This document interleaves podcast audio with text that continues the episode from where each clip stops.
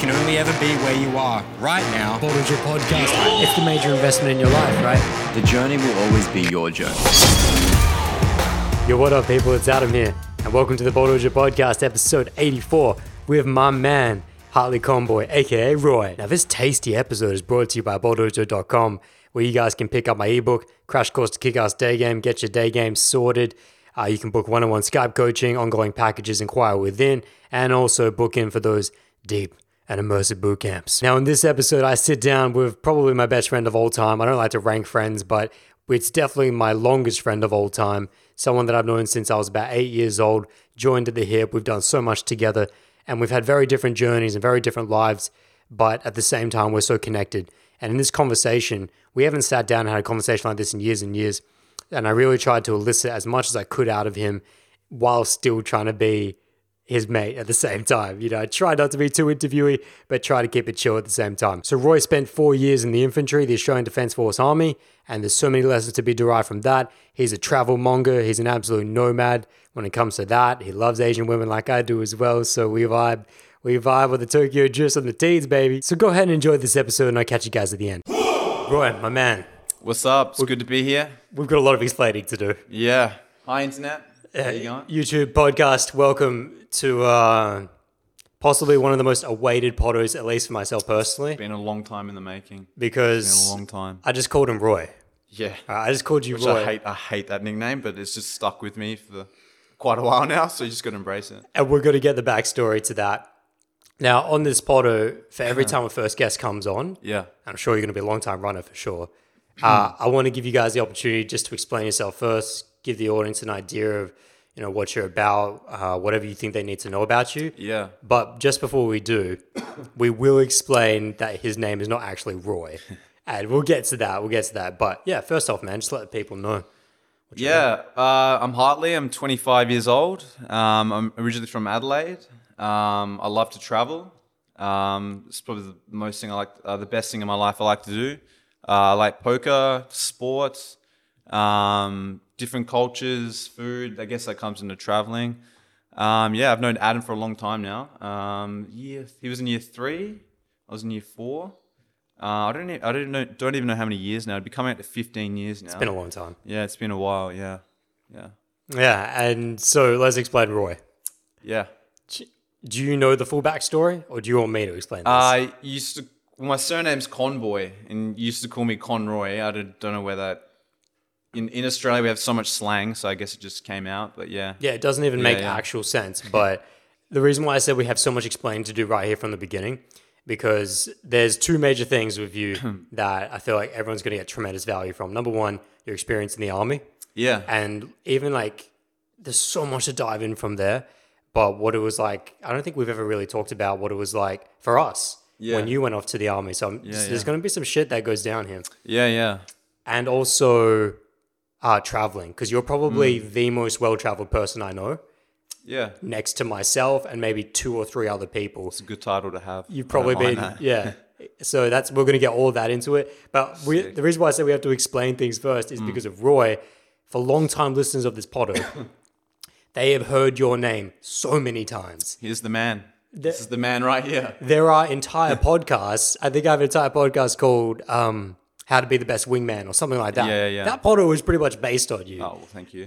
so oh we're on a we're on a different wavelength though we have been since Yeah, we've yeah. known each other since we were Yeah. Hmm. coming out of the womb almost so yeah roy for those not the actual name but it's because his last name's conboy and so i just started Hmm. calling him conroy and then i just shortened to roy now i call him ra Yeah, it If- if just- the spelling's ridiculous now. Yeah. R A R A H. all right it just got out it got out of hand Yeah. so let's kick things off with your experience in the army and Mm. like track track me right back to the decision making to even want to go into the army and then Yeah. i'm sure we'll dive in from from there Yeah, well, um, I first interested me when I was a kid, probably when I was about 10, 11. Um, I remember being in ye- I remember being in year seven at Burnside, um, and I, I hated school. Absolutely hated it. I hated. Um, this is kind of ironic. I hated being controlled. However, being in the army, you're getting controlled all the time. But we had Miss Sorrell, my teacher, and she said to me, "What do you want to be when you're on?" I said, "I want to be a soldier." And then I'm, I still remember that she goes, uh, "You can't be a soldier if you can't follow simple instructions." and it's just stuck with me for a long time. Even going through boot camp and just when you're in the locker, I just have flashbacks to Miss Arel going saying, "If you can't," that, that exact quote I just said.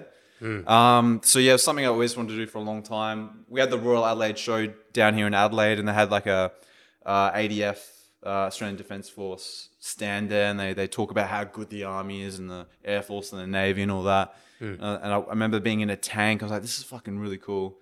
Um, and I'm a very physical person. Um, it was- study was never never really an option. I didn't want to go to uni, and there's a lot of people, you know, throughout high school that go that go do uni and stuff.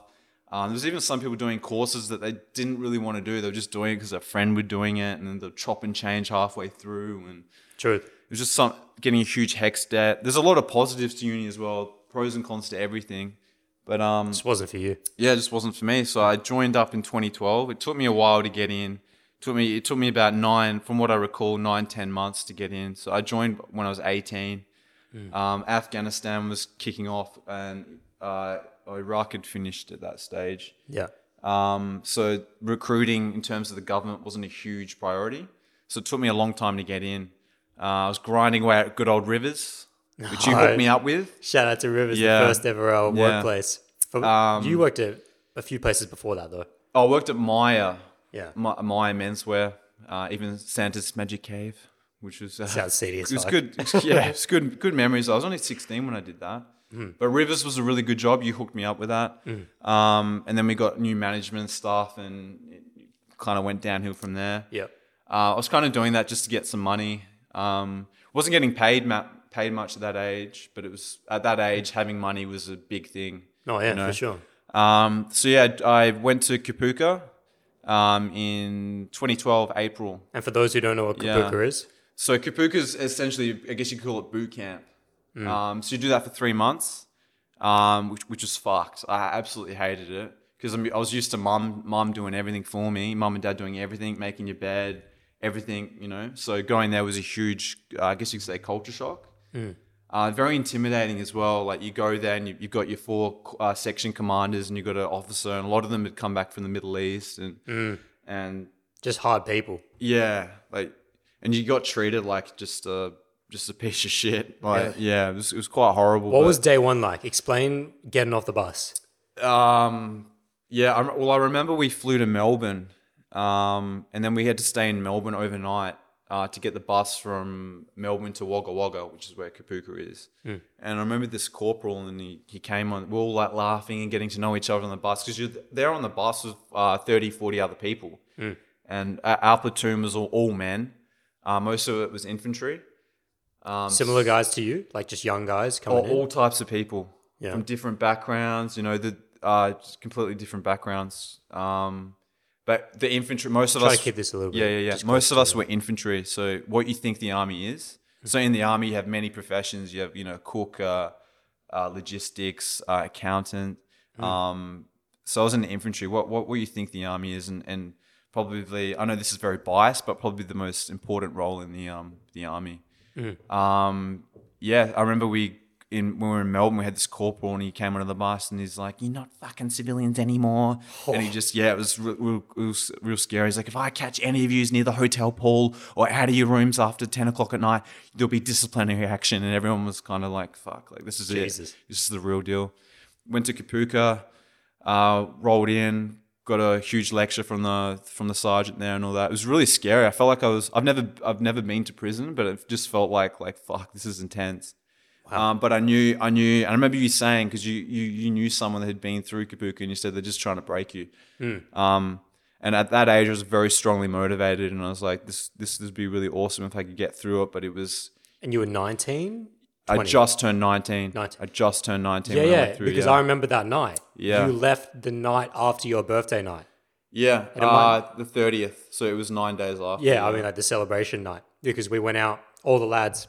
yeah, I remember that night very well. yeah, I remember rocking up to your house because I didn't actually go out with you guys that night. Mm. Yeah. And you have photos as well I do, yeah, where everyone's standing around in the kitchen, there's Yeah. vodka bottles. yeah, And uh, I don't know why I wasn't going out that night. Yeah. But it was the last night before you left. Mm. And, uh, you know, it's, I don't want to, I don't want to get things to get too sappy yet Yeah. because there's so much we want to get onto, but you have no idea how sad I was really.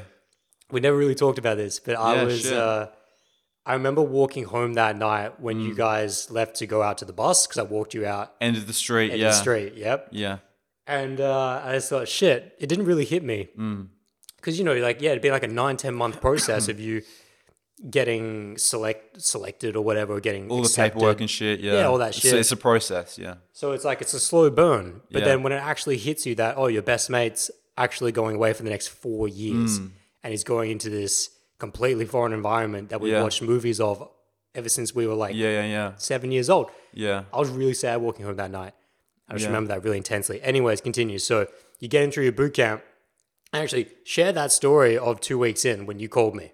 Ah, yeah. Well, we'll just go back. Like Adam and me were joined at the hip as kids. Like we Yeah. did everything together. Like we're talking after school. He, he's in a year below me, by the way. Mm-hmm. His brother Lucas is in the same year, but we joined at the hip. We hanged out all the time, um, and it was a huge shock. Like leaving, not just to go to the army, but leaving everything behind. Like leaving my parents. Mm-hmm. Like even even the thought of being away from my I'm not a mummy's boy or anything, but being away for your family for more than a If for- anything, for you're the years. opposite. Essentially years, yeah. You're the complete opposite of a mummy's boy. Yeah. Yeah. Yeah. So um ended up leaving all my friends behind, um, everything. Um it's it was very scary. And I remember because my mum was kind of pushing me, not not something I didn't want to do, but she was like, because I was sitting at home playing Call of Duty every day. and My my mum was like, you know, trying to uh, kick me in the ass, you know, to get on with get on with it, get on with life. And I remember the, the the day leaving and I had my suit on and everything and my bag. I remember my mum standing in the living room. She goes, Hartley, if you don't want to go, we can just, we don't have to go. We can just stay Just- here. wow. And I remember pausing there, going, like, actually contemplating, like, just staying there because it's so easy to just put the bag down, take take the suit off, and just go watch TV or something. Hmm. But I was like, I was like, nah, got to do it. I've, I've, it's been a nine month process. You know, I've come this far, Mm-hmm. and I went over, on with it. I remember going to the Nal- Naylor House in the city What's that? on Pulteney Street. It's like where where we went to, you know, leave. yeah, yeah. And I remember getting put in a car and uh, like a really nice car, getting put in a car, um, and just looking back, it was like something like a movie, and seeing my parents standing there. And my mum was crying, which was really rare because I'd never seen my mum cry, which was yeah, which was pretty full on. Anyway, yeah, back to Kapuka. So Kapuka, um, it was just. I thought it would be like physically hard, like you're getting pumped every day, but they kind of eased us into it, which was disappointing because I'm a very physical person. Um, so each day we'd be doing like a s- like a really light jog, and I was really I was actually kind of disappointed because I trained so hard, you know, prior to going to Kapuka. Um, and even I remember doing push ups in my room and a corporal like walking past the room. And as soon as the corporal would come into the room, you'd have to stand fast. So you'd have to like come to attention. And he's like, What the fuck are you doing, Private Convoy? You can't be doing push ups in your room. It's It goes against OH&S because you need to have a, per, a PT, a personal trainer watching you do push ups. so here comes the red tape. This is what you what you've talked about with me a lot about what you didn't like about the army. Oh. Yeah, well, the army's changed over the years. I sound like an old man, but it's very PC now, and it's very diverse. And Mm-hmm. even there's even a new thing out on the internet. You would have seen. I don't know if you've seen it. Like all these female singing, like "We wear our medals on the left." It's extremely PC now. Um. Anyway, I keep going off into little ta- That's tangents. okay. here. Yeah, yeah, no. But yeah, Go on um, tangents. This Kabuki- stuff's fa- stuff's yeah. fascinating. Kapuka was brutal. I absolutely hated it. Um, just shit like uh, doing hospital corners on your bed, like not getting the fold correctly. And I remember coming back from the mess. The mess is like the cafeteria, and my my mattress was just hanging out the like hanging out the window because I didn't do a hospital corner right. Jesus, yeah. Um, that's rough. shit like that. I remember we got down to six minutes. We had to be uh, clean shaven, um, cams on or PT, whatever the attire was for that part of the morning. Usually PT gear, clean shaven, bed, hospital cornered, uh, ground swept, everything in tip top condition within six minutes. It was pretty full on, yeah. Now I want you to dive into the Yeah. two week story. Two weeks in, Yeah. when you gave me a call. Actually, I believe I I, I don't think I, I didn't call you during Kapuka because I know we weren't we didn't have access to phones to about two months in. Mm. Right. Yeah, but I call I would have called you two two weeks into Singleton, which is your infantry Right. training. so you- after your three months of training, everyone in the Mm. army goes to that, and then after that you go to your job specific um, s- school. Okay. So I went to the school. Uh-huh. Do you of remember Infantry. the story I'm talking about? Yeah, I called you up, and I remember you were in the kitchen, um, just talking, and yeah, I was like, "It's fucking crazy," and I was telling you what what's been going on and stuff. Yeah, And there, there was a specific story you told me because what I remember specifically about that is that you were telling me how close you were to leaving, yeah, to coming home because of Yeah, yeah, what that's true. this one particular uh, gentleman had done Yeah. to you and said to you in front of a memorial or something like that. Oh yeah, yeah, yeah. Well, we had we had um, we, you had to have your rifle on you at all times because of insecurity. Because if you don't have your weapon on you and the the enemy gets the weapon, they can. Because what was happening over in I, I'm, I haven't been to Afghanistan, um, but there'd been attacks over in Afghanistan where uh, people would let left you know their weapon unattended or something, and there used to be uh, the ANA Afghan National Army, and there used to be Taliban that would blend in with the ANA like a rogue Oh wow. yeah, so it's like, for example, it's like me joining, I don't know, the US Marines or whatever, and then me being a terrorist or something, like someone on the inside. Right. And there was Taliban in the uh, Afghan National Army that would go around shooting people.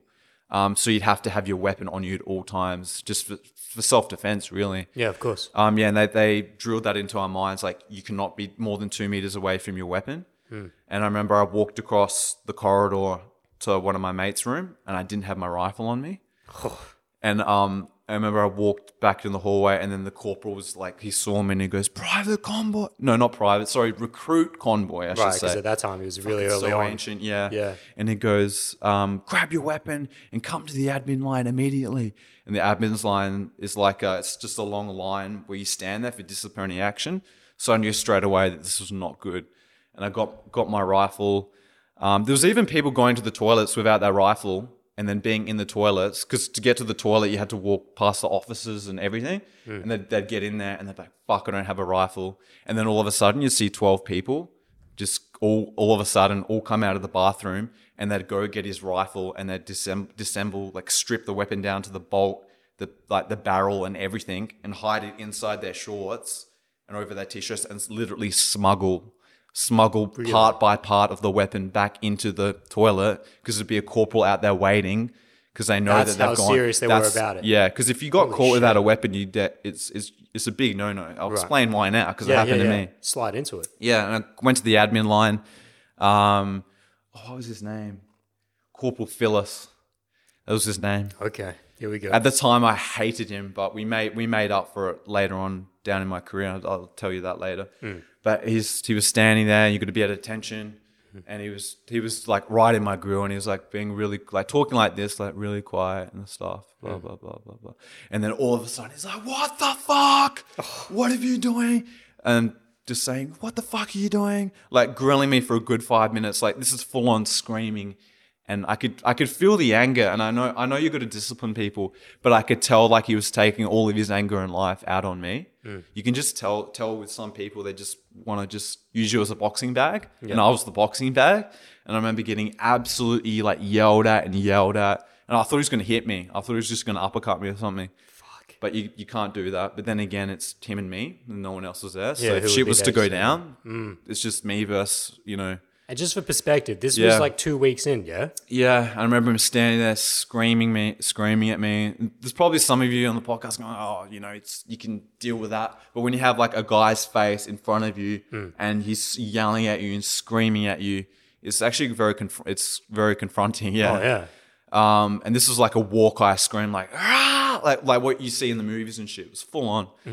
Um, and they emotionally they emotionally fuck with you. Mm-hmm. Yeah. And I was like, this is fucked. And I and I got a TPI. I forgot what a TPI stand for. There's something something. Mm. A, a training personal infringement or something. Okay. It's like a speeding ticket. Like it's just you don't want to get one.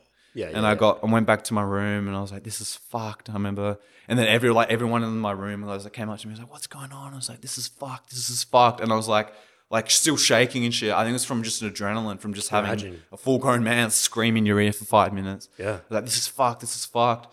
And I was like, um, I gotta go. I gotta go. I just I'd had a gutful because all the a lot of the corporals and section commanders were picking on me because I was just couldn't get my shit together. I'd be always the slowest person. Even our brass, we had to polish our brass. Mine was just not up to standard.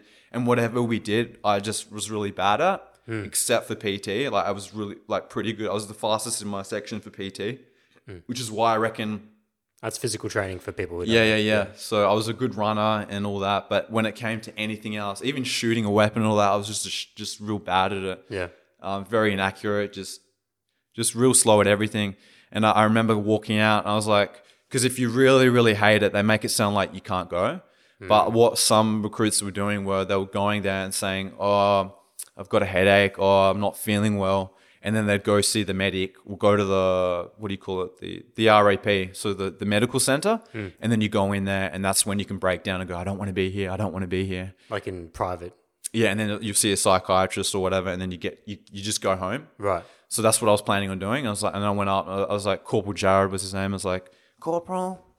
And I like knocked on his office. I'm like, uh, Corporal Jared, uh, recruit convoy. Uh, what did they? s- I'm just trying to remember the dialogue I had to say. I was like, recruit Yeah. convoy, wanting to speak to Corporal Jared. And then he'd come out and be like, yeah, what the fuck do you want? And then I'd be like, yeah, I wa- um, I need to go. I got a headache. Blah blah blah. And then he stopped and he looked at me for a bit. And I could, I think he th- knew what I was doing. Right. I think he knew that I was trying to pull the pin. You know. Ju- not because you were actually feeling these. Yeah, but I think headaches. he knew I was trying to take the easy way out. Right. But at the time, it wasn't. It was. I just wanted to get out of there. I, I had a girlfriend at the time, my first ever girlfriend. Yeah. My family, you, everyone. I was like, this is fuck. Like, do I really want to be here? But I knew after you get through boot camp, you know, things get a lot, a lot better. So, But so what made you stay? oh well, the corporal's like, um, the medical center closes in uh, in fifteen minutes. You don't have time to go there. Um, just we'll we'll talk about it tomorrow. See how you feel tomorrow. And I think that was his way of saying like Calm down. yeah, yeah, yeah. And then the next day, like I know, noticed the corporals took it a little. They didn't favour me. God, no, they didn't favour me. but they, um, they there's a bit of slack there. You know, Yeah. Right. they cut a bit of slack. And also, one part of that story that Hmm. I thank you for sharing that. One part I remember was that you were telling me that in this guy that was just lashing you Yeah. was also saying outrageous shit like, Yeah. look at these faces. Oh on the yeah, wall. yeah. This is the same. This is the same corporal, by the way. yeah, yeah, Yeah. Tell that part. Yeah, because he's that's like- the that's the roughest Yeah, part of he it. sat us down. He sat us, few of us down. There's like there's like a honor board of the people that passed away in Afghanistan. Hmm. Um, and at the time, it was 37 soldiers who'd passed away during the Afghanistan campaign. 41 now. Um, and it was like these guys over here had risked their lives going to Afghanistan. Blah blah blah blah blah. And you guys are coming in here, fucking, and you can't get your shit right. Words to that effect. It was pretty full on because it's like their name there and their photo and all that. Um, but I, I think he was just trying to, you know, push us as, as hard as we can. And there's people out there. What a day to say this as well. It's Remembrance Day. Like what a what a day. joke, yeah. And yeah. in one hour and five minutes will be the eleventh hour of the uh, eleventh day of the eleventh month. yeah. Remembrance Day. Even though Anzac Day is the the, the big one, Mm. Remembrance Day internationally is a huge day, a very important day as well. Mm. So yeah, we sat sat down and he was just saying like, "You guys don't understand how grateful you are to live in this country like Australia." Just giving us a huge thing, and we're like, "Holy shit, this Just is fucked." whipping you. Yeah. But um, Kapuka was just it was just brutal. Like especially not having being able to use your phone for Yeah. two and a half like it was it was brutal. And when you're on, we did eventually get our phones, and you have to stand outside at attention on your phone. It was just it was everything was just even sleeping in a warm bed or just shit like that. You just, it makes you realize how bloody you know grateful you are. You know. No joke. Now, Yeah. So that that's like when I received that phone call. I Yeah. remember really viscerally because I was in the kitchen. I was cooking some some bullshit baked chicken or something like that, like Yeah, one yeah. bass in the oven. And I remember getting this call. I was like, "Yes, this call." Mm. I remember how uh, you. I could hear it in your voice. You weren't like breaking down on the phone. Mm. Yeah. I could hear in your voice like that. This is rough. Yeah, this yeah. experience is not what I thought it would be Yeah. and you were telling me about it and there wasn't mu- i don't remember much of what i had to say other than that uh, you know do whatever you feel is best Yeah. because you said you're saying i'm really thinking about coming home Yeah, yeah, I'm like do it of course i want you to come home Yeah. but i don't want to be the one also who says to you yeah yeah like come Yeah. on because then what if three months later Hmm. you're sitting around going fuck i should have stayed yeah, exactly. and so in my mind, I was like, Right. no, I don't want to be responsible Yeah, yeah, for yeah. coercing him to come home. Like, no, it's like it's your this is your journey Yeah. Mm. from boy to manhood psychology, and this is something that I've made an entire podcast on called the journey from boyhood to manhood psychology, and one of the big things about that is the rituals Yeah. Right, the rituals that we used to have when like 10,000 years ago, when we were in tribes, that we would have spiritual leaders, would have leaders in the and elders in the group that would show us the way and would have tests. And that for a long time, you know, we talk about uh, we were talking about before we started up this potto how soft people are these days Yeah, it's ridiculous. and what the shit people complain about. I've gone about this for hours. but Yeah, I know, it's right? just, ugh. And this is one of those things that has been a mainstay, which when you look back at your father, your grandpa, Mm. your grandfather, people going back that had to deal with World War One, World War Two, Yeah. because they had to go through shit like this. Yeah, it's it's full on. You know, it's it's hectic.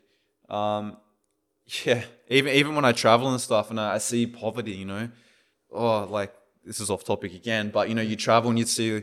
I remember that I went to the Philippines. You know, the first first country that I really went to, and I remember seeing a lady lying on the side of the road naked, and she was just lying there. And there's this kid as well, and he was like like gasping, like.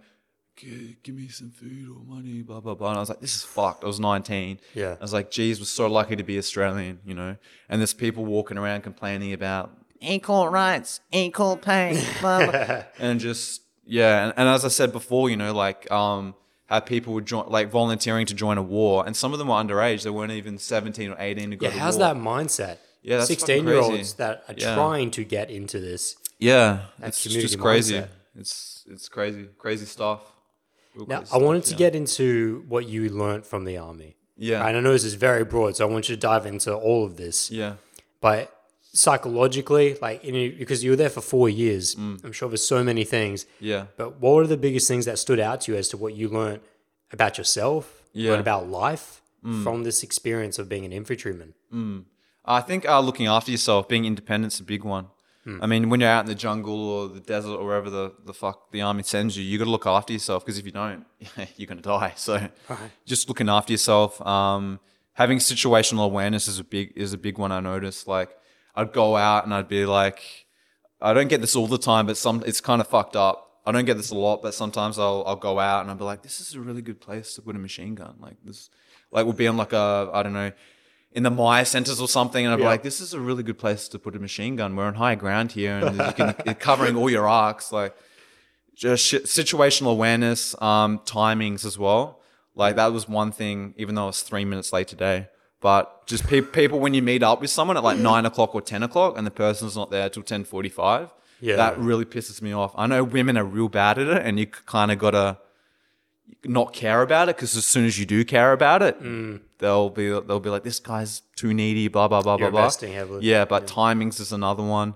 Um, being independent as well. I think that's where travel came in for me, being a solo traveler. Yeah. Traveling to a foreign country where you don't even speak the language and you're only 19, 20. That's quite, you need a lot of courage to do that. Absolutely. And I think the army, um, you meet a lot of um, people that are very adventurous people that you can go travel with.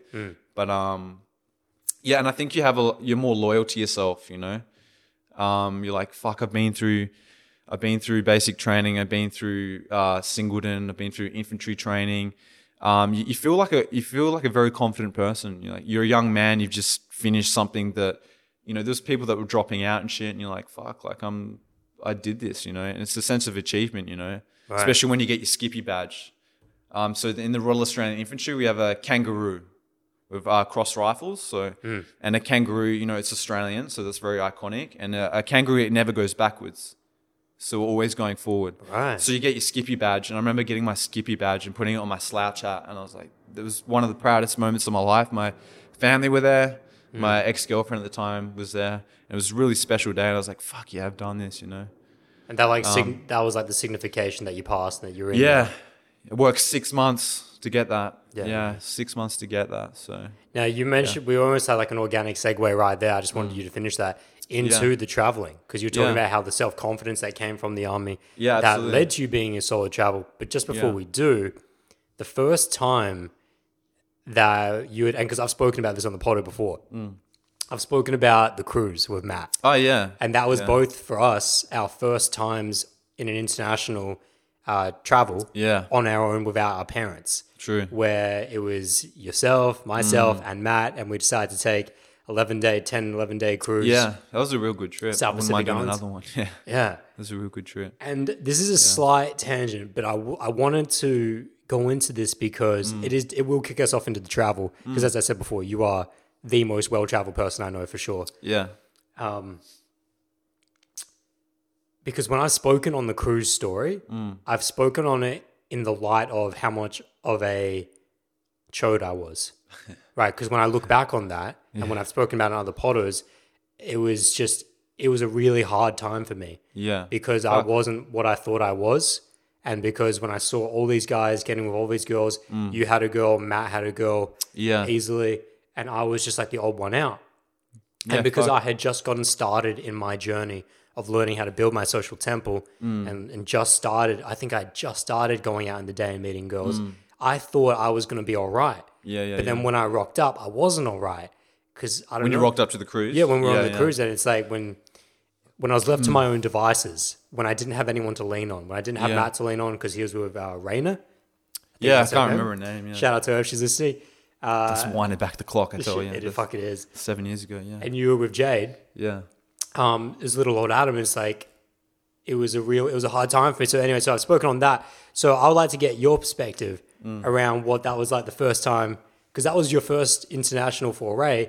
Mm. Going overseas, and then you've completely mushroomed out from there. Yeah. Well, yeah, that was that was kind of different because I was with you, you and Matt, which are my boys. So it wasn't really I was I wasn't really venturing into the unknown by myself. which is a different thing Uh, for sure. And it, it was on a P&O cruise, so everything was structured and organized. Mm. It's a little bit different than going to a foreign country and you're like, well, I'm here. Like, it's, you know, what am I going to do now? But still, it was scary. I remember going to Newcastle in New South Wales and staying at a hostel. Yep. Just the whole process of catching an aeroplane and checking, like, checking in and being at a hotel and a hostel, and there was a German guy in my room. I was like, Yep. Adam, there's a German guy in my room. And you're like, yeah. Yeah. And I was just like, this is fucking German. I'm not racist, but I was like, there's a guy from another country in my room. and it was just a big deal because, you know, like being at home in Adelaide in the eastern suburbs, you know, for the 18 years of the same shit pretty much every day. And Small then you, bubble. and then you're just thrown into, I don't know, just, German guy in the hostel room. yeah, you know, you're no longer swimming in the little swimming pool. You're in the, um, you're in the South Pacific Ocean, li- joke. literally as well. Yeah, literally Um, in the South yeah. Pacific Ocean. Yeah, it was crazy, and I remember that that was, was one of the best trips I've ever done. I think Mm. because you know Matt's gone now. Um, we talk about well, I know Adam talks about Matt a lot on the podcast. Like one of my best friends, and I love love him very much. But that's some of the best memories I've, I've ever had was on that cruise with him. You, you, me, and him in our little room. Yeah. Fuck, an ismu, uh, Indonesian. Um, Oh. Bloody what was it? A- Ismu. a- Indonesian servant. He was a real cool guy. Oh, he's, he's Yeah. probably the nicest guy I've ever met. Yeah. For those that are trying to picture this, imagine imagine a much darker version of me, but much chu- a little bit chubbier. Mm. She was a bit chubbier, Fuck, I remember him well. but the nicest person in the world. And he would attend to our rooms, and he was like responsible for our section of the cruise ship. Mm. And he's like anything we needed, whatever it was, he'd Yeah. get it for us. real nice guy. Yeah, Like, Ismu, I hope you're doing well, man. yeah, if he's listening to this somehow. So, finds his way. So Yeah. that was the uh, that you met your first girlfriend Yeah. uh, on that cruise. I, I was did, there. yeah. I was Yeah. there. because like when you get into the cru- when you get into the cruise, like every guy's looking around, like what we got. Yeah. Because you're, you're stuck on that cruise for nine or ten days. Same and this people. is this is what it is. This is what you've got to work with. Which was pretty good as well, by the yeah, way. there was a lot of elderly people on there, but um, I think we were the youngest guys on there. Like there were kids and shit. I was surprised Um, at how many how how there was a lot of younger girls though. There were- yeah, there was yeah, a there good was, like- amount of girls getting around. But we, were, I reckon, we were the youngest on there in terms of like, Oh, yeah, yeah. Eight, we were eighteen. Um, yeah, we were eighteen. Yeah, but uh, there was a lot of guys in there in the uh, like 20s, like probably our age now. Yeah. Um, 23, 24, 25. Yeah, yeah. Um, yeah, and it was, I remember seeing a girl and I was like, oh, she's cool, blah, blah, blah. And you're like, go talk to her, go talk to her. And then, This is at night as well. I remember yeah, um, this. doing it sober as well, which is, is, is different. And I was like, fuck it, I'm just going to go so high. I said hi and things kicked off from there, which was really cool. But um, yeah, it was an awesome, that was a really cool cruise. Yeah. But look at what you just breezed over because for you, and I've spoken about this on the pod many times. Hmm. Yeah. most of my friends Hmm. aren't in the world that I'm in. Yeah, yeah. Right. And you know a lot more than my av- than the average person because Yeah. Mm. you know me. So not only have you you get to hear my sh- talk to me on the one to one like this. Yeah, Mm. yeah, yeah. But you also watch my shit as well. So you know a bit about the the niche world of cold approach. Yeah. But guys listening, listen to the way that he just said what he just said. Mm. He said, I saw a girl. I said, fuck it. I'm going to go say hi. yeah. That's literally how simple it is and Yeah. how you've condensed the process of masculine and feminine energy. There's Yeah. an interaction to be had here. Forget what anyone else is thinking. Forget about my own limiting beliefs. Mm. Forget about the potential rejection, all this different shit. See ya. Gonna go say hi. And this is Yeah. Mm. the advice that I'm giving to this day. When guys reach out to me on the gram or whatever, and in emails, I still to this day, the number one question that I get is how do I get started? Yeah. Like, how do I just start meeting girls? And it's literally what you just said. Just having a crack, yeah.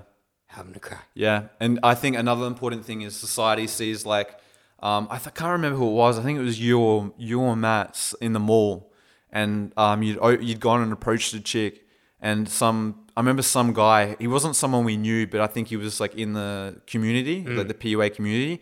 And I remember him saying, "Did you just get rejected?" Yeah, yeah, I then he- remember that. And he made a big deal about it, and it was just being a, like an ab- absolute prick about it. And uh, I, Oh, yeah. and I was just like, well, he fucking went over there and had a crack. Yeah. And- I remember that viscerally. And you're gonna get. It doesn't matter who you are. You're gonna get rejected uh, a lot. Yeah. It's just. It's just about how you can take it. You know how you can how you can take getting rejected. And I think getting rejected is actually a really good thing, because it's gonna happen. It's just. It's just gonna happen. It's life. right? Yeah. People are going to say no. yeah. Exactly. And you have to be comfortable with people Yeah. saying no because it's all about you at the end of the day. Yeah. And I remember that interaction still to this day. I remember, you know, how you were talking about with the corporal who was lashing you. Yeah. Mm. Right. And just getting in your grill. I could, um, in that, in the first two weeks, that response, that fight or flight response, I Yeah. Mm. got that. So 'cause just I'm paint the story real quick. Yeah, it was like it was a nice uh, afternoon. It was like Saturday afternoon or something like that. We were in the mall, and uh, Roy was you and yeah you and Matt were there. Yeah, yeah, yeah. And I went and approached this girl, and it ended in like five seconds. Yeah. and it wasn't even as far as uh, quote unquote rejections go. Mm. It wasn't bad at all. It's just that she just wasn't having a bar. She's like, no, thank you, and she keeps walking. Yeah. cool. It happens, right? And so I walk back, and I walk back to you guys, Mm. and as I'm walking back on my own because you're like 50 meters up Mm. this 45 year old dude. He was much older. And remember his friend, the pirate dude? Do you remember the pirate guy? Uh, Mm. I don't recall. No. he, for those in Adelaide, Jordan, if you're listening to this, you remember Yeah. the pirate dude. He looked like uh, Jack Sparrow from Pirates of the Caribbean. Anyways, this dude, he had like slicked back, greasy slicked back hair, a leather jacket, no matter how hot it was, which always really fucking confused me. but anyways, he came up to me after that, as you said, and he just turned to say, "Did you just get rejected?" And I was just like, I didn't really know how to respond because I'm very early on the jour- journey at this point, Yeah, yeah, yeah. and it fucking rocked me. Oh, it would. I didn't. It- yeah. I didn't know how to respond to this like middle-aged dude coming Yeah, up to that's me, fucked. and it's not like he was saying it in a joking way, like kind of, Yeah. hey man, that's all right, get back up on the horse, you know, she got the knives, this ain't Yeah. Japanese, can't be helped. No, he was like trying to actually degrade me as a being. And this is a, this is a full grown adult, by the way. Yeah, Picking on a sixteen year old Yeah. kid. yeah. Well, maybe a little bit. It was like 17, 18. Yeah, well, still that, Close I- enough. Oh, that's pretty low. yeah. That's pretty low. and I just kept inside. I was freaking out. Yeah. But on the outside, as is, I don't know, my always my response has been when shit goes down, I kind of just become like a stone. Mm. Yeah. I kind of just like I don't really, I didn't really acknowledge him. I was just kind of like, Yeah. "Meh." But I pretended like it was like water off the duck's back yeah, yeah, yeah. because I didn't want to let him see how much it was affecting me. Yeah. Mm. But I remember the heat. I remember the heat of going like, I, it wasn't even like in my mind I was going I fucked up or something like that. Yeah. It was just the raw experience of someone coming up to you yeah. and just for no for unsolicited reasons. Poor form. That's really bad. Yeah, that's it was fucked up. Yeah, yeah. So, anyways, moving forward now, moving forward through the traveling. Let's get back to the traveling here yeah. because things we'll dive into now. This is the pod, my friends. so, your first trip on your own was Japan, yeah? Uh, w- Philippines actually. Philippines. Yeah, I went with my mate. Going through Um, uh, Corey, if you're listening. Not Corey Worthington for those who are in Australia. No, one of my one of my army mates. Uh, he's the same age as me. Uh, still one of my best mates. Um, and him and me really kicked it off. Because like when I joined, when I went to battalion stuff, I was always um, everyone picked on me. Everyone because guys had come back from overseas and shit like Afghan and stuff, and I was just the new guy. And um, oh, I, I was actually very very fit. I'd come straight out of boot camp. I was probably one of the fittest soldiers there, but because I was new, you get called a lid because I was new, because I was new, I was just the shit soldier, just because I just because I was new, And it was actually really frustrating because it wasn't based on merit. It was just based because you're the new guy. You just get targeted and shit. Whenever there'd be a shit job, or we call it in the army like a stabbing, like something needs like a sentry picket out at Mount Bundy needs to be attended over the weekend. Stab. They'll just stab the new guy, and then instead Right. of having a weekend, you're out in some shithole, fucking middle of nowhere on a radio, just going, Just twiddling your thumbs. just doing an hour check in, yeah, just shit like that, which was which, which was really you got to be resilient, but it was tough, you know, getting targeted, and then nine months later we got n- new guys came in, so I no I no longer was the new new guy, so I had nine months of just getting being a slave pretty much. Um, anyway, Corey, he was like him and another guy, Tranta, uh, Aaron. They were probably the only two guys that were actually like, "Hey, Conboy, you're right, man." Like they were the only two guys that would actually genuinely care about care about me. Um, and yeah, Corey and me, uh, Corey's like, "Oh, I'm going to the Philippines in a few weeks. You should come." And I was like, "We had time off. We had like a, I think it was like two weeks off, and um, very short notice leave. That's how the army was. You don't know. You get very short notice." And I looked at flights to Manila, and it was real cheap. It was only like I think it was like three hundred dollars return. Um, It is cheap. and it was the three and a half three and a half hour flight from Darwin. Yeah, it's, yeah, Yeah. yeah, short as shit. And to come to Adelaide was three and a half hours as well. And it was like $600 a ticket. And I was like, hang on a minute. Like, I'm paying the same amount of money, but instead of going home, I'm going, I can go overseas and Whole new pay- sorry, experience. cheaper. Foreign country, Yeah, I was foreign like- language. Yeah. And I was like, fuck it, let's do it. Went over with uh, Corey to the Philippines and um, I I didn't go to the best of places. I wish I'd gone to the islands and that. But being in another country at 19 and experiencing just ran that's what it was. It was just randomness, seeing, seeing shit that you never see before. Um, and I was like, this is really awesome. I was like, I'm gonna tra- traveling such a cool thing. You see a lot of a lot of a lot of cool shit, and that's where it kicked off. That's where the whole traveling thing uh, kind of kicked off. And then a few months later, I went to Tokyo, um, and I remember getting off the airplane, and I went up to some lady, and I was like, "Hey, how you going? How do I get to Osaka?" And she's like, Nande. Like, looked at me. and I was like, Nande. And then she spoke Japanese. And I was like, fuck, like, I'm not in Australia anymore. Oh, we're here and, now. Um, And she ran off. And I was like, fuck, I've, I must have scared her or something. And then a policeman came. I was like, fuck, here we go. And then the policeman's like, sir, how can I help you? Do you need help? And he spoke really good English. Oh, nice. Yeah, and just just even that, and all the stories you have from traveling, and all the cool things that come with it. And then ever since then, I just traveled and stuff. Um, especially being in Darwin, like geographically, it's close to Asia, and Asia's very cheap for the Australian dollar. Asia's very cheap, so I just traveled traveled a lot, and that's where it kicked off. Yeah, And now, for those that don't know you, you have you've always had a strong, strong vibe for the teeds. Mm. yeah, I And love this- Asian women. Yeah, Here we go. Now, just Yeah. before, I'm just going to close this door because I'm sh- Yeah, 'cause yeah. the, the noise from the birds is just birds have easy. just woken up. So while I'm closing this door, can Yeah, you yeah. please explain to everyone because there are long-time listeners of this podo yeah, yeah. that use my ling- our lingo. There are Yeah. guys that will message me on the gram going, Adam, I went out last night. I met this fucking teed. Here we go, right? And I'm sure most people have no idea what a teed is. So explain the backstory just while I close yeah, this yeah, window. yeah. Well, I think you came up. I think you actually came up with it. It was TD Tokyo Drift, and then that got abbreviated. Being Australian, we fucking abbreviate everything. But that got that got from TD to teed. Uh, it's just just a quick. There's just code really. So when we're walking down a mall, like TD Tokyo Drifts, like a hot Asian chick would be like, "Oh, TD, there's a TD over there," and they'd be like, "Oh yeah, yeah, yeah." We'd have codes for shit instead of going, "There's a hot chick over there at your twelve o'clock." it was just code that we used. It was just But yeah. hang on, you didn't explain what Tokyo Drift means. Yeah, it was just a hot Asian, hot Asian chick. See, I Yeah. love how you just assume that everyone knows what that is. Oh yeah, it's just Tokyo Drift. Um, you came out with it, and then it got. A, I, I, did you come up with it? Might have been, might have been a collab, or I did. I can't remember. Yeah, but you're not explaining why Tokyo Drift means hot Asian girl. because the movie Tokyo Drift, the movie. I love how you just assume that people Well, know. people should know that, like, so yeah. I know people should know that, but that's Yeah. that's you and I. Yeah, so yeah, Mm. for yeah. those that don't know that, if you've not seen Fast and Furious Tokyo Drift, Fucking good movie, by the way. shame on you because it's the Yeah. it's the best of all the Fast and Furious. In It's my up, opinion. it's up there. It's definitely. It's either number three or number five for me. The one where they uh, take the vault, where they Mm. Yeah. try and get the vault out. yeah. Got been got a bit down here lately, but Yeah, anyways, yeah, I have to agree. Tokyo Drifts. Some of the hottest Asian girls you'll see Yeah, are in that film. top notch, Teed. top notch. Yeah. So yeah, Teed. Short. Yeah, he's a TD, and that's so we would walk through the morning. Like, Adam, this is Teed at nine nine o'clock. right? And so ever since then, we've always referred to hot Asian girls as Teeds. yeah, And we've always referred to hot white girls as peaches. Peach, yeah. Which simply, it's as simple as pretty good. Yeah, yeah, yeah. PG, peach, pretty good. Yeah. And uh, shout out to Beck if she's listening because she used to get her mind used to get one of my ex girlfriends. Hope she's doing well.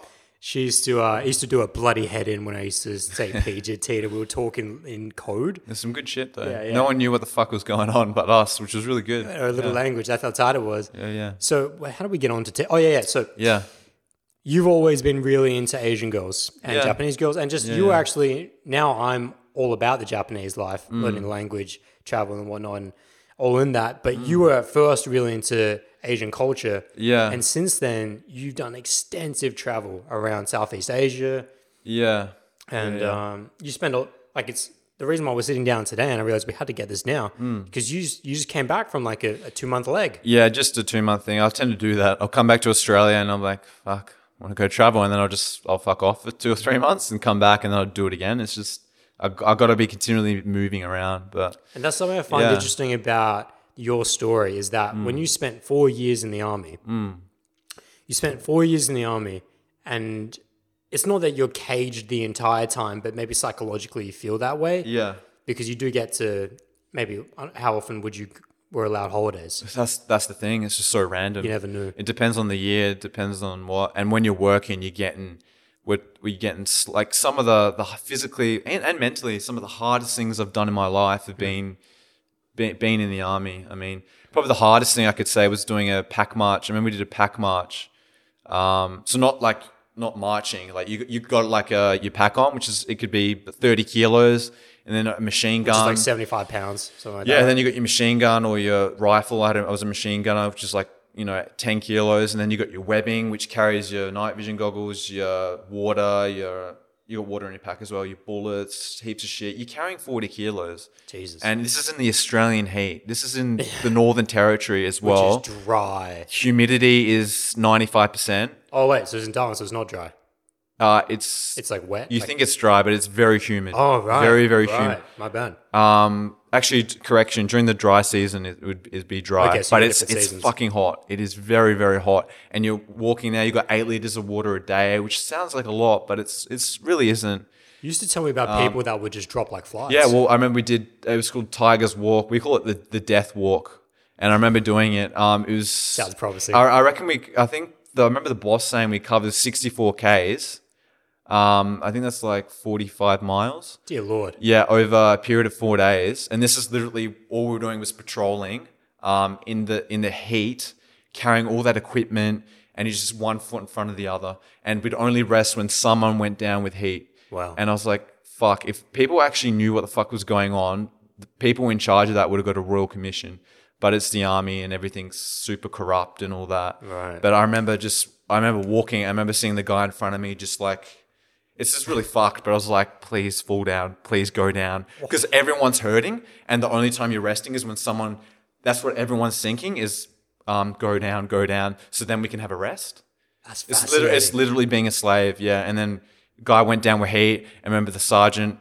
Um, I'm not gonna say his name, but he's like, uh, everyone, get your e tools out. And e tools, your entrenching tool.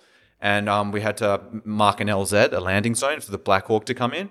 And there was all these trees, all these not huge trees, but trees like probably that thick, They're pretty tall. For those listening, it's, it's Yeah. like like the imagine the size of like a lacrosse ball, something like that. Yeah, but there was yeah, there was a lot of them, and I remember the sergeant saying we had to cut all these trees down uh, as quick as possible to mark a LZ for this Black Hawk to come in. Yeah. and we're just hacking away at these things, and then the Black Hawk came in, and that, that's that's some serious shit. When you got a bird coming in, that's usually a prior one or prior two, meaning that if this guy doesn't go to hospital, like He's gonna die. possibly, yeah.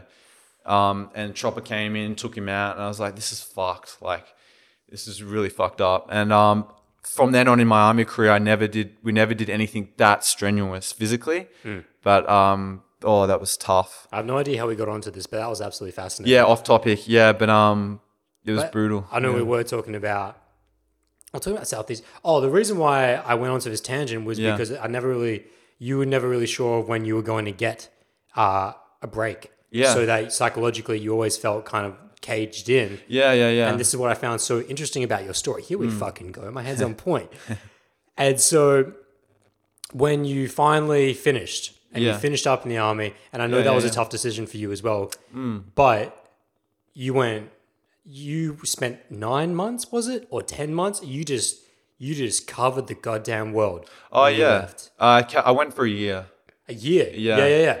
So explain what that was like coming out of the army, and then it's like I'm just gonna go travel for a whole year now. Yeah, well, my discharge date was April the 30th. So um, in the army, um, it depends on your job and even gender now. That's how fucked it is Hmm. on how long your minimum service is. I don't know. I think chicks get it. They get a shorter set, Really? sentence. It sounds like a, like a prison, but you get like I had four years, four year contract. Yep. So you do your four years and you can't leave after you've done your four years. You can on psychological grounds You mean before? if you, yeah, if you really if you really need to.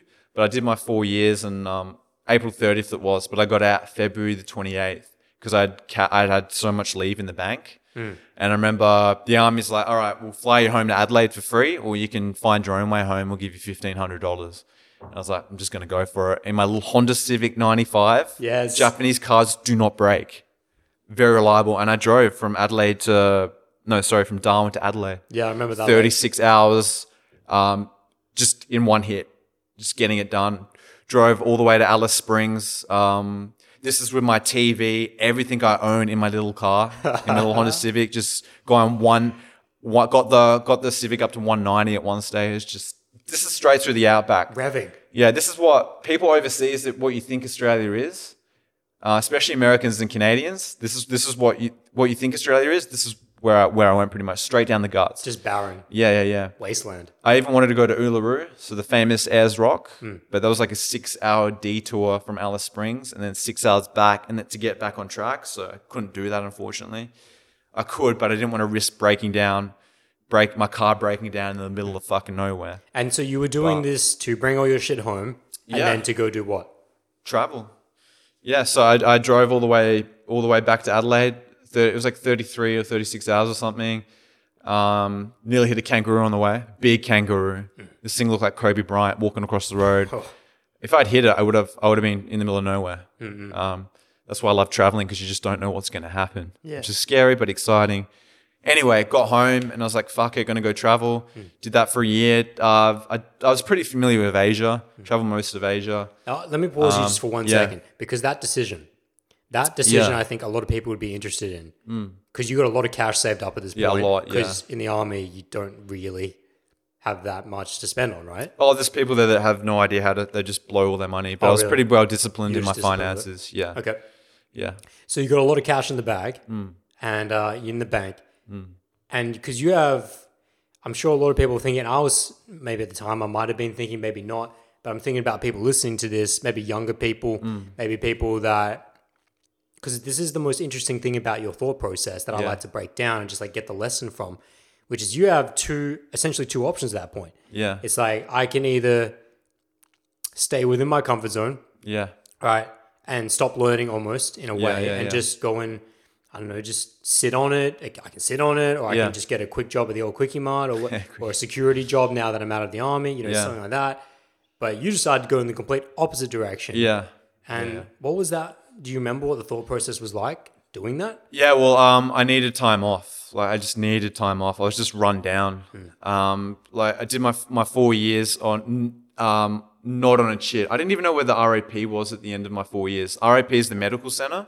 And a lot of the guys in the infantry would get injured or something, and then there'd be guys that weren't even injured, but just getting a, a medical restriction so they don't have to go out field. And I did my whole four years without getting any medical problems. It's a miracle how I, I didn't get injured.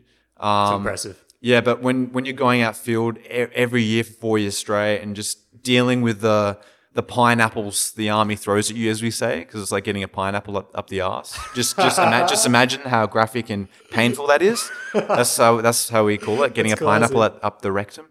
Um, and I just had enough. Like mentally, I, I just had enough, and I needed time off. But it was actually a big decision to get out because um, a- an Iraq trip was coming up. That's right. Yeah, and as a soldier, you want to deploy because it's like playing footy your whole life and never playing a game. Um, but th- every year, the officers had said this like, you're going to Afghan, you're getting a trip, and everyone, all the new guys get real keen. And there's always that senior digger who's like, guys, you're not going anywhere. It's just a political speech. Because officers, it's all, it's all political. They want everyone in the team to feel like we're going to places, people are getting promoted, but at the end of the day, you're doing the same shit that you did last year. Right. Um, and I was like, nah, not falling for that. They call it a carrot, like like you're a rabbit. Come on, here's a carrot, here's a carrot. And I was like, nah, not falling for it. Um, got out, and then um, six months later, Iraq happened. And All these all these new guys who'd rolled in were just on the plane to Iraq. Yeah. and I was I'm still a bit bitter about it. I know you just got to let it go, but uh, you know, ten grand a month, tax free money, the experience as well in Iraq. It sounds really brutal, like you're in Iraq, fuck, you might die. But the the mission it was, you know, um, looking after Afghan uh, police and teaching them Training up. yeah, training them. Essentially training them. I was like, fuck, that'd be cool. Get a campaign medal, get some money, more money in the bank. That'd be really cool. And the experience looked good on the resume, but I was like, nah, I'm not waiting for six months for something that wasn't going to happen. Yeah. Um, so I got out. So you got out. Yeah, and got then you out. traveling. Yeah, I went- I was like, fuck yeah, I got all this, got all this money. I'm gonna go traveling. Have none of that money now, but I have a lot of experiences and um, some of the the past two and a half years. I have to say, have been uh, the best best years of my life. You know, um, except for our good friend Matt passing away in early 2016. That was shocking. Probably the worst thing that's ever happened in my life as of yet. Um, really, really horrible time. But after that, when I went went traveling and stuff, um, some of the best years of my life for sure. What do you think you've learned most through this traveling?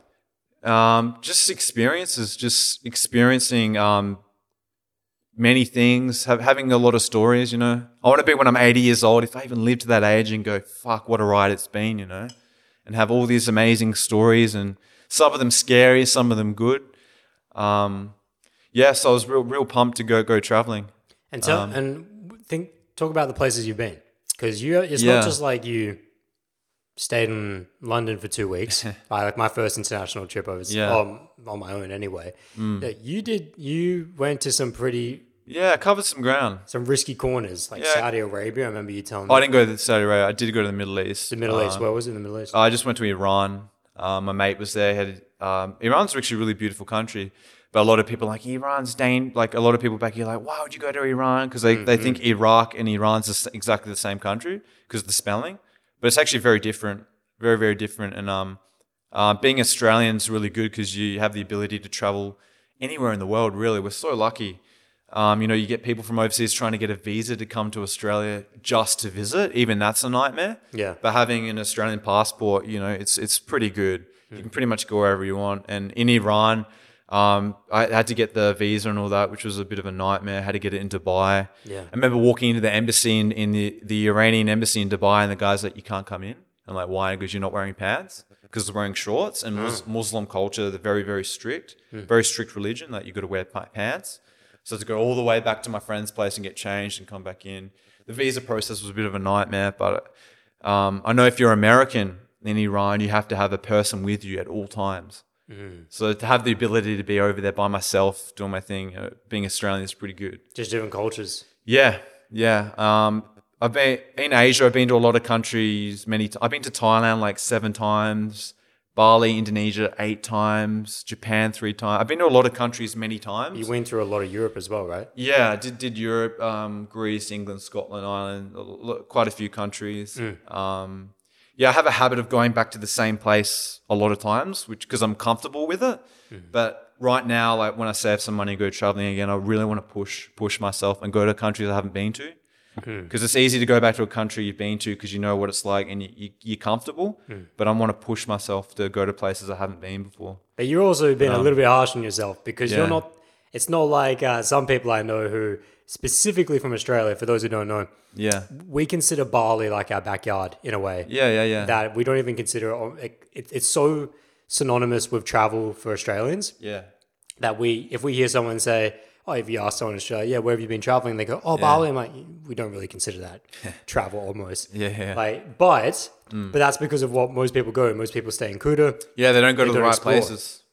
Yeah, they don't even you're go the to the right type of guy places. though that even when you say you go back to the same country, Yeah. you're doing shit when you're in those countries that Yeah. scare the fuck out of me. like you, if for those of you, um, what's your Instagram for people? Uh, travel underscore larrikin, I think. Oh, we'll get, I'll put it in the show Um, notes. Yeah, yeah, for sure. show I notes. don't have many. I should, probably should be.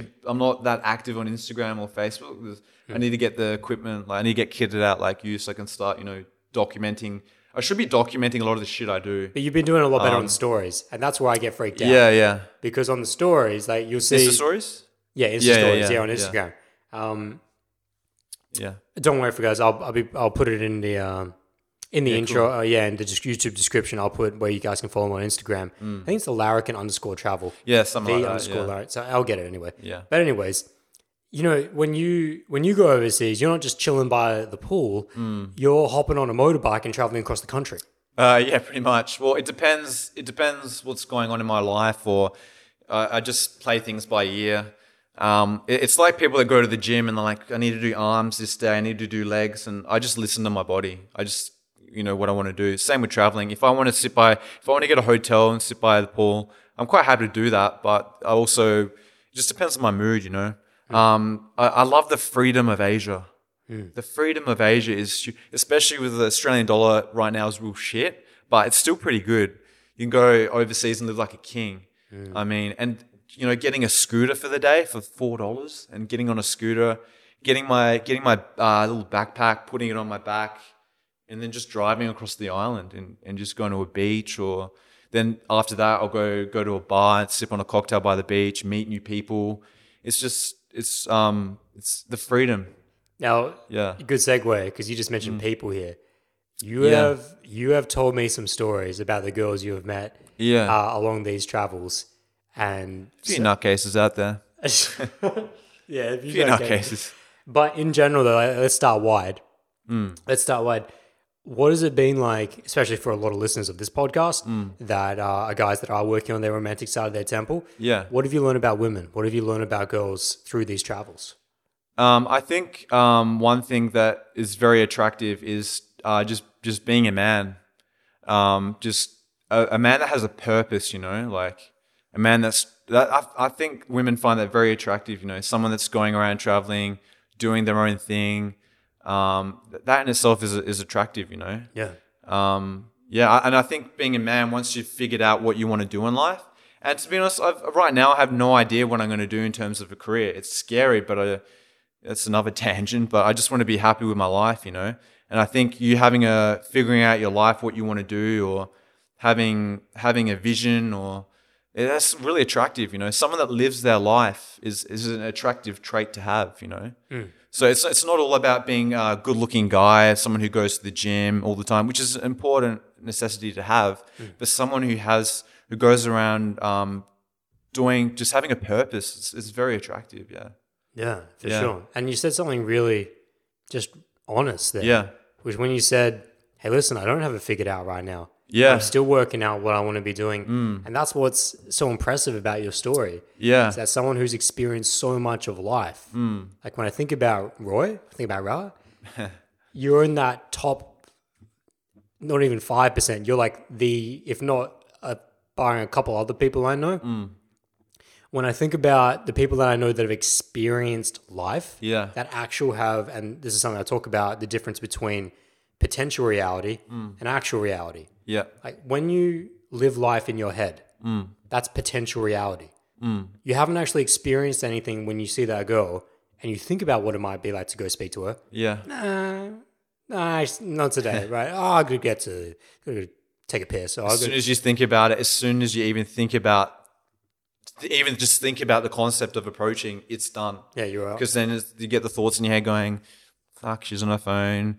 She's now she's thirty meters away. Okay, now she's fifty meters away." Um, y- y- yeah, it's, a dark it's spiral. not normal. It's like jumping into the Antarctic Ocean into freezing cold water. Mm-hmm. You, it's easy. You could probably say now, "Yeah, I can do that" because it's actually pretty hot at the moment. But that takes a lot of balls to just jump into the freezing cold water. It's like approaching a girl, you know, because you're like, fuck, what's if she does this? What's if she tells me to fuck off? What's if she's in a rush? Or, but if you just go for it, you know, Yeah. as, as it's really cliche, like Nike, just just do it. But it's a very And that's what I was speaking do of it, there, yeah. which is that uh, well I was uh, I was telling I was going on the story of some kind, but it's the point of what Yeah. I was saying was that in terms of experiencing life, but, oh, that's Yeah. right, potential reality versus actual reality, is that potential reality is not actually living.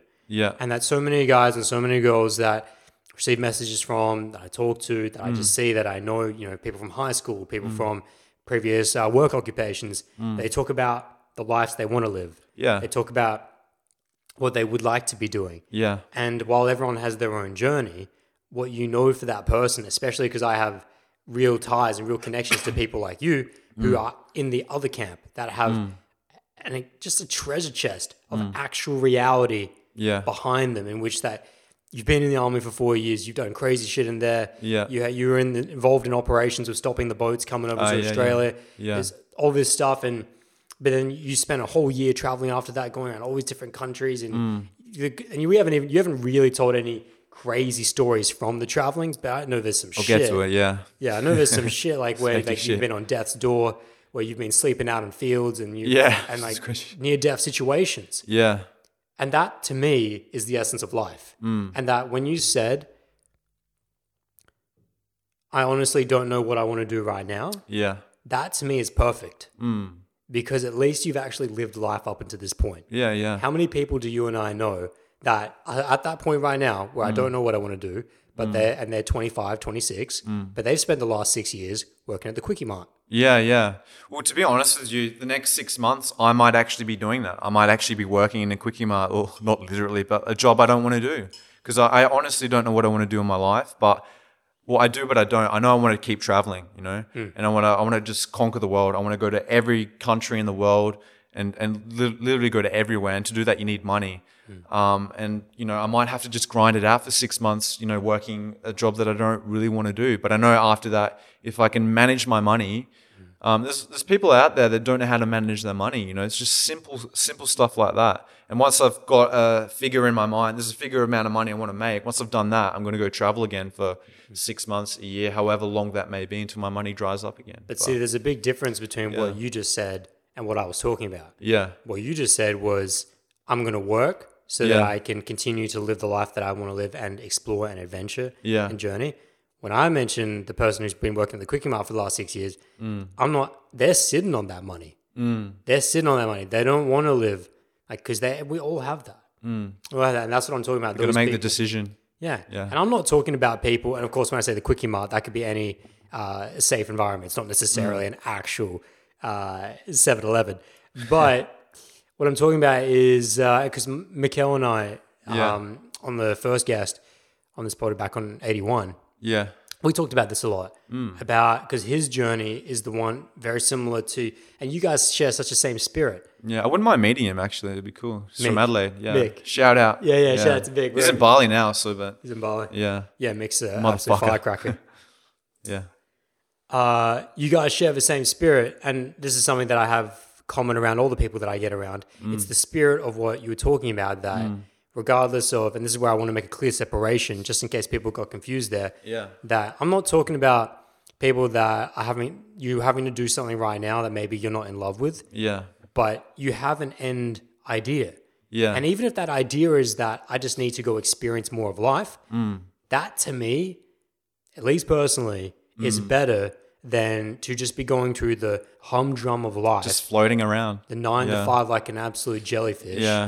with no idea of what you want to get out of life. The Matrix, yeah. You got to have some sort of a goal.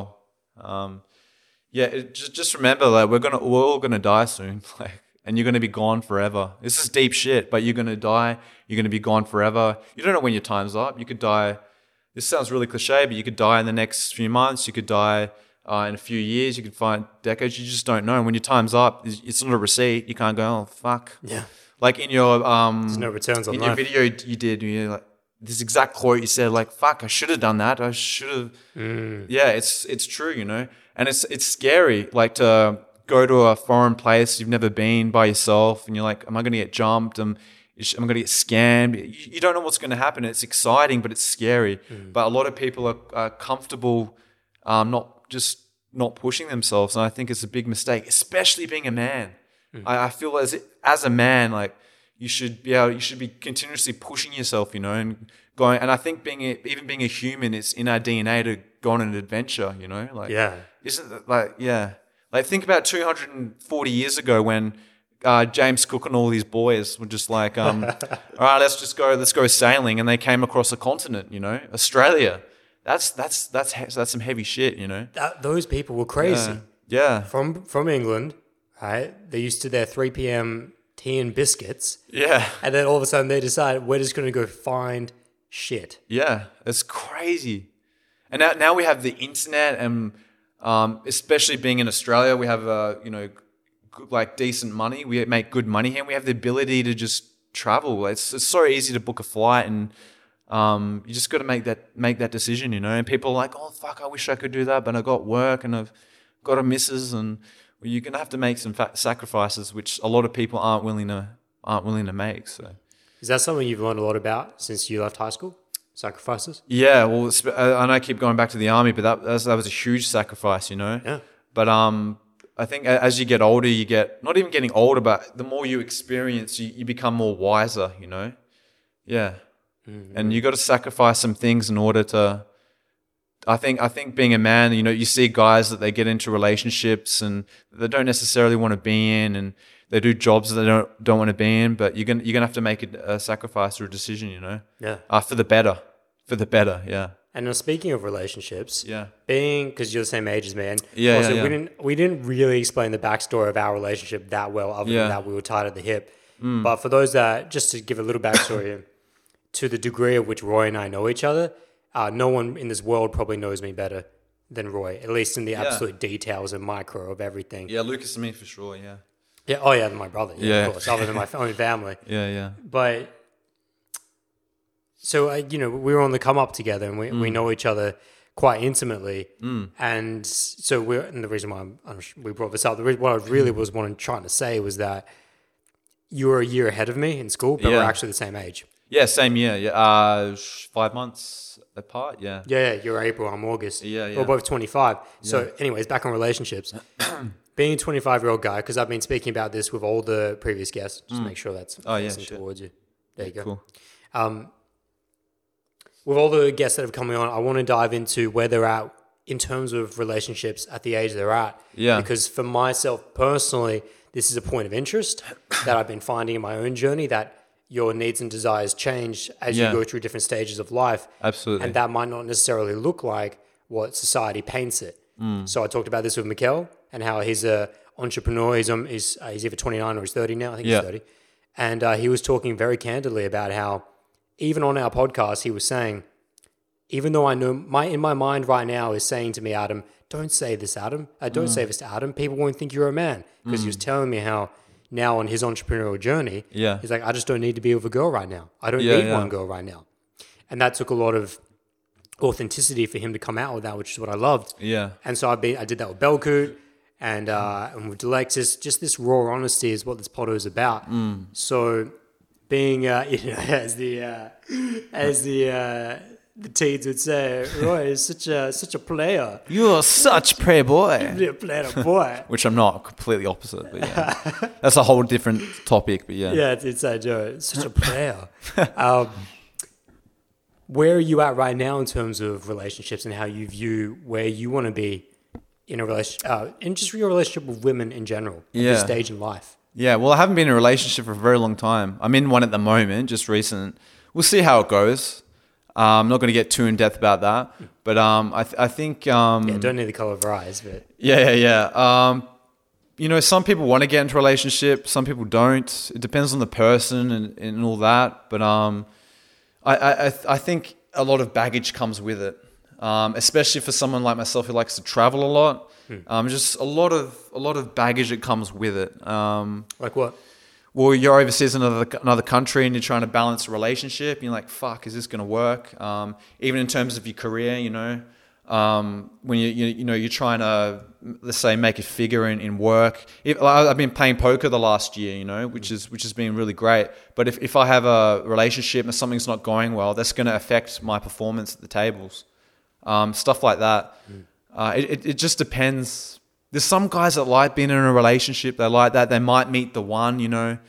Um, but I, I, I believe being a man, you should go about your own journey. And I, th- I think relationships are great, but um, I guess it just depends. It depends what you want out of life. I guess Well, I'm I can't really speak thinking more about you personally. yeah, Don't worry about other people. yeah, true. I'm just talking about where you're at as a 25 year old dude in 2018. Yeah, I think um, being single's really good. Yeah. But when you're single, you're like some guys are like fuck. I wish I had a girlfriend, and because when you're single, you can you can pretty much um, you can see whoever you want. There's, there's, it's, that's what's so good about it. You can see whoever you want. You can see uh, m- multiple women, which that comes across as being a playboy, but it's not because a, a player comes across as someone who lies, um, which I'm, you know, I'm definitely don't lie or any of that shit. But um, someone who, you know, if you're single, you can see who you want. Um, no strings attached. Uh, and just be honest with them, you know, like um, I'm traveling, um, we can hang out, but in terms of a relationship, I just wouldn't want to go down that track. But I, I think I think being a being a young man, it's im- it's important to um, be adventurous, you know.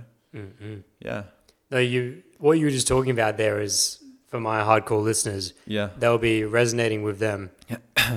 direct, congruent, authentic. Mm. Like if you just listen to what you just said there, it's like seeing multiple women. Yeah. doesn't necessarily automatically make you a dickhead. society says you're a scumbag, you're a playboy, but actually you're just going about life, you know. And this is how this is the things that I work with my clients in on day in and day out. Yeah. Which is that listen, setting up open and casual relationships, Mm. no doubt that is the point of inception for all relationships. Mm. In the sense that no guy, in my opinion, Yeah. or girl, girl or guy, Yeah. Mm. should be entering a relationship when they first meet someone going, Yeah, I want to lock this person down Oh. before you even know them right? And this person's going to make me Yeah, because all these all these needy mentalities start to come in. All of this Mm.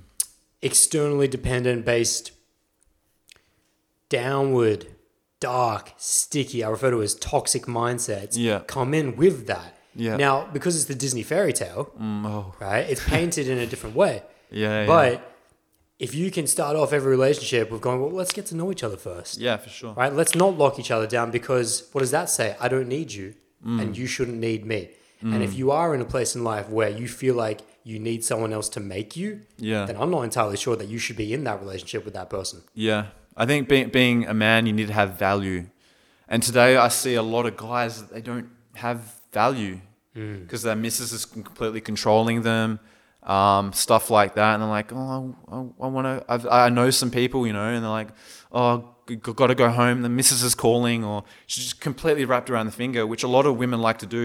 They like to control a guy and you know have him wrapped around his little finger um, especially for women. They need to get they need to settle down, have kids uh, genetically earlier than men do. Um, and I think it's so important to have value. Being a man, it's and I, I don't see it. I don't see many guys now who have value that hold that value. You know, Ha- hold the power because it's in today's society a lot of girls um, control guys, which is and you you know you try to tell some of these guys that and they're just they're just I don't know, in the mentality of like, Mm-hmm. if if she leaves me, then my life's over and Yeah. shit like that, which is a real bad men- mentality to have. Being a man, you got to be a man, you know. Yeah, yeah. Yeah, It's uh, that what you just said there is something I made a video on about two weeks ago about how I received about four or five DMs within the same week of all these guys saying, uh, "We're just extremely needy, extremely yeah. needy," and oh, it's real bad. I want, I Yeah. want to just I want to paint something here for context because Yeah. what you just said there, um, especially for my female listeners, Mm. what's important about what Roy just said when he said that women like to wrap uh, guys around their finger and Yeah. what's important about that is that that's not to say, and at least from my perspective, Mm. I don't blame women for doing that. Yeah, Because if a guy is not going to have values, if he's not going to be direct, congruent, authentic, she has no choice but to do that. yeah, it's a test. Yeah. And if you Yeah. don't pass that, and so when I'm, that's why I have really no sympathy for guys that are in long term relationships. Mm. Like I have empathy because I can understand the journey they're going through. But I'm never going to sit there and say, oh, it's okay what you're doing. Yeah. That you allow this girl to walk all over you. And vice versa. It's not okay if, in the vice as well, in the Mm. opposite. Don't get attached to uh, genders here. But in any relationship, this is a life principle Mm. that you should always maintain your power to walk away. Yeah, absolutely. If you lose your power to walk away and you give that up, you have no power. Oh, Yeah, If your partner senses that, oh, no matter how I treat this person, Mm. I treat this guy like a piece of shit. I can, yeah, I can whip him in, put him in the whippy van, right? a lot of guys are in that van They're in right that now. van right now. They're down the freeway going beep beep in sixth gear. Meep meep. Yeah. Meaning they don't have a life outside of their relationship. That's whipped. You know, we- we- and that they're not willing to explore because of that. Yeah. you know, it's and I just want to paint the perspective here that it goes both ways. Mm. That it's not, uh, it's not necess- the women aren't to blame for it, men aren't to blame for it. It's on Yeah. the individual level. Yeah. that if you don't have principles, if you aren't willing to show someone, hey, if you're not treating me right, the door's right there. Catch you later. Yeah, I see it. yeah, Right. If you don't have that, and as you said before, you don't have value, yeah. Value. That's the word. Yeah. and you're not showing that up, and that's a really big thing that I've been uh, going in hard on lately.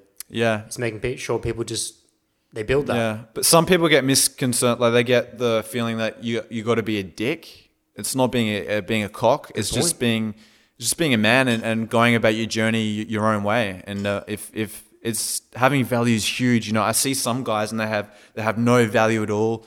Uh, uh, girls completely taking advantage of them or fucking him around or even just you know uh, what they would classify as not cheating. Like I would like kissing another guy or something, and they take them back and just shit like that. It's like that's fucked. Like I tell you what, if some if I was going out with someone and they wasn't going out, but if I was in a relationship with someone and she did that, I'd be on the horse immediately. I'd be like, catch you later. Yeah. But there's a lot of guys that they don't.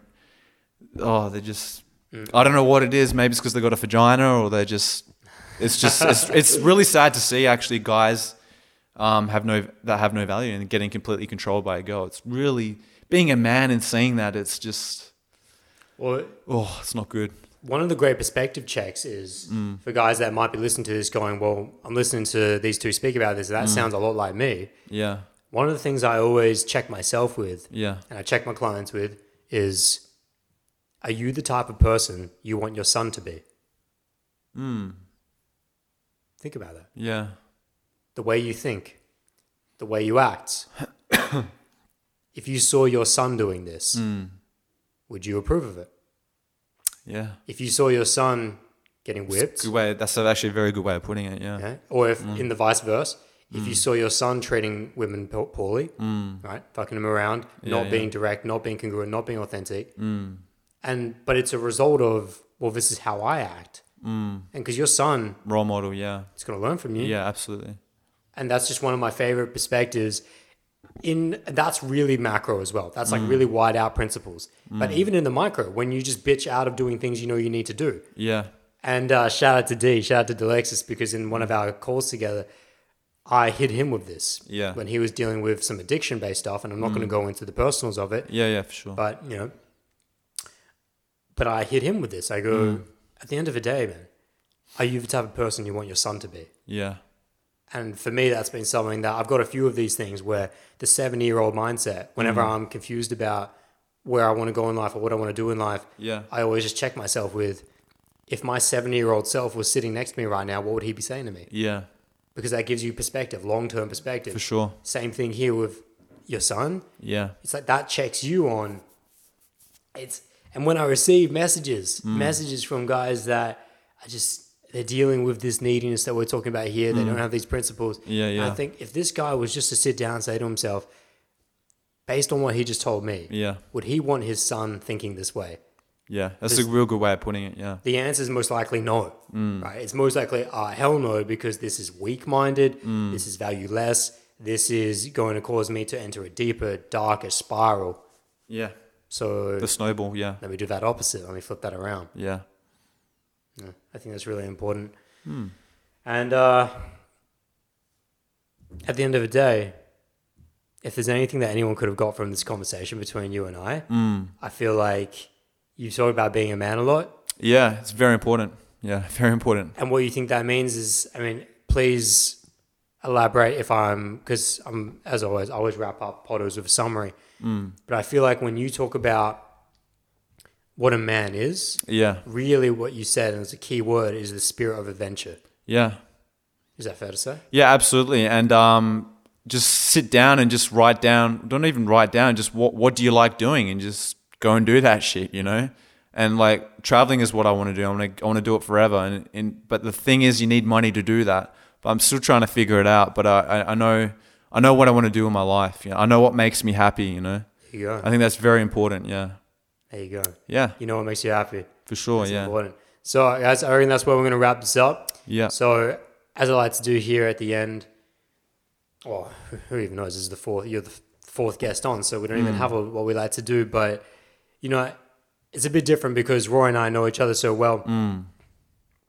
It's not like I'm now running through my mind of times where I've watched videos of him or heard him speak at different things, like with the other guests. Really, it's just that I know that throughout our journey together, you've always been the person that I can come to and talk about the deepest shit with. Yeah. that I can tell you about what's going wrong or well, not going wrong, but when I'm struggling, when Mm. I'm genuinely don't know the crossroads or whatever it is. and Yeah. deep shit's going down, and uh, It's good to ho- have those people in your life that are on the same wavelength, you know. There you go. People you can relate to and, and, and talk about and not, you know, be judged or anything. Well, I don't know why you'd want to have a friend that, you know, judges, but Yeah. Oh, people it's, it's- do. Yeah, but it's good to it's good to have a, someone that can, you know, put put you into line and tell, you know, their thoughts and shit about stuff. So Absolutely, the company Yeah. you keep, man. Yeah. the company you keep, and so I've always been so grateful to have you in my life. And, Mm. yeah, thank you, you too. And even, even when you went to the army and you were away Mm. for those four years, Yeah.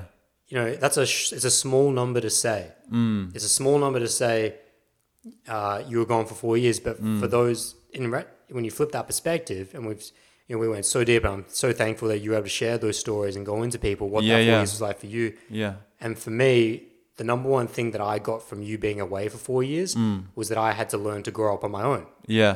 Now, I, I had Matt and I had Jordan, but of course, I didn't know them on the same level that I knew you. And that was the beginning of my journey of, in the same way that you were going on your journey from evolving from a boy to a man, Yeah.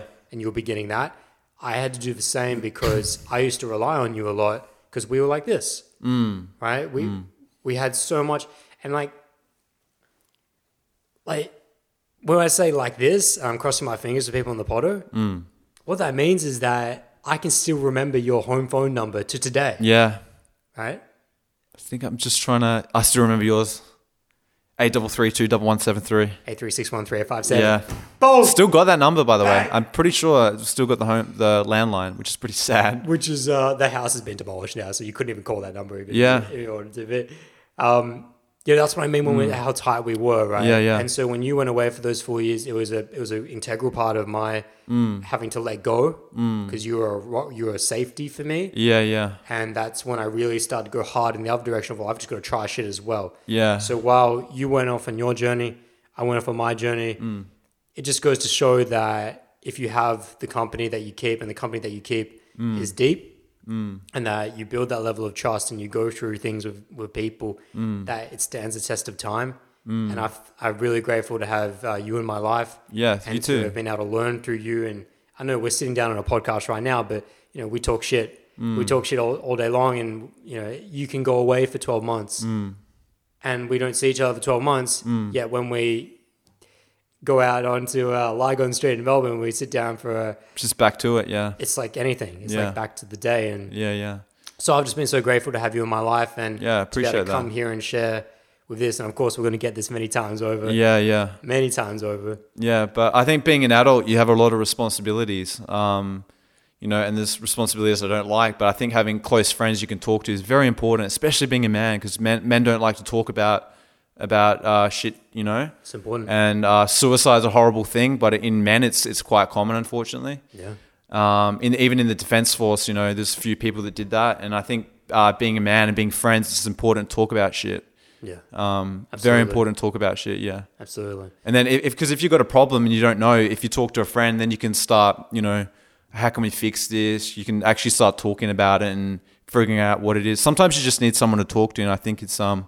It, ta- it takes balls to fucking come out and be like, this is this shit's going on. But if you have a close friend, it makes it a lot easier Yeah. to get shit off your chest. Yeah. But Yeah. so that's where we're going to wrap this up, guys. And I don't know his Instagram tag off by heart right now. Yeah, we'll chuck it up there. However, yeah. on YouTube in the description, it'll be down below. I'm sure on the outro, because on the audio version of this, Mm. I have an outro that doesn't go on YouTube. Okay. And uh, on intro as well. So I'll link it up there. That's Cool. where they can find more about you. Thank you very much. And that's where we will wrap this shit up. Much peace and much joy. adios. See ya. Ja. Thank you very much, my friends, for diving in with Roy and I. It was an absolute time, and we're definitely going to get it again. Now, I forgot what his Instagram handle was during the actual episode. So, for those of you now, you can follow him on Instagram at the larrikin underscore travel. the Larrick underscore travel. It'll also be in the show notes and it'll also be in the YouTube description. Now, this tasty episode brought to you by bulldozer.com, where you guys can pick up that ebook, book one on one Skype coaching, and also dive in for deep immersive boot camps all on bulldozer.com. So the guests keep rolling, the high consciousness keeps rolling, the good times keep rolling. And I just thank you guys for being along this journey with me so much. I really appreciate your, appreciate your feedback. So please drop me a comment down below if you're on YouTube. Send me a DM on Instagram at uitang1. Send me an email at bulldozer.com. I really love that feedback just to know what you guys are feeling from this stuff. And if there's stuff you would like me to dive in more with guests or whatever, anything and anything, I appreciate it all. And I wish you guys the best on your journey. Much peace and much joy. Ciao.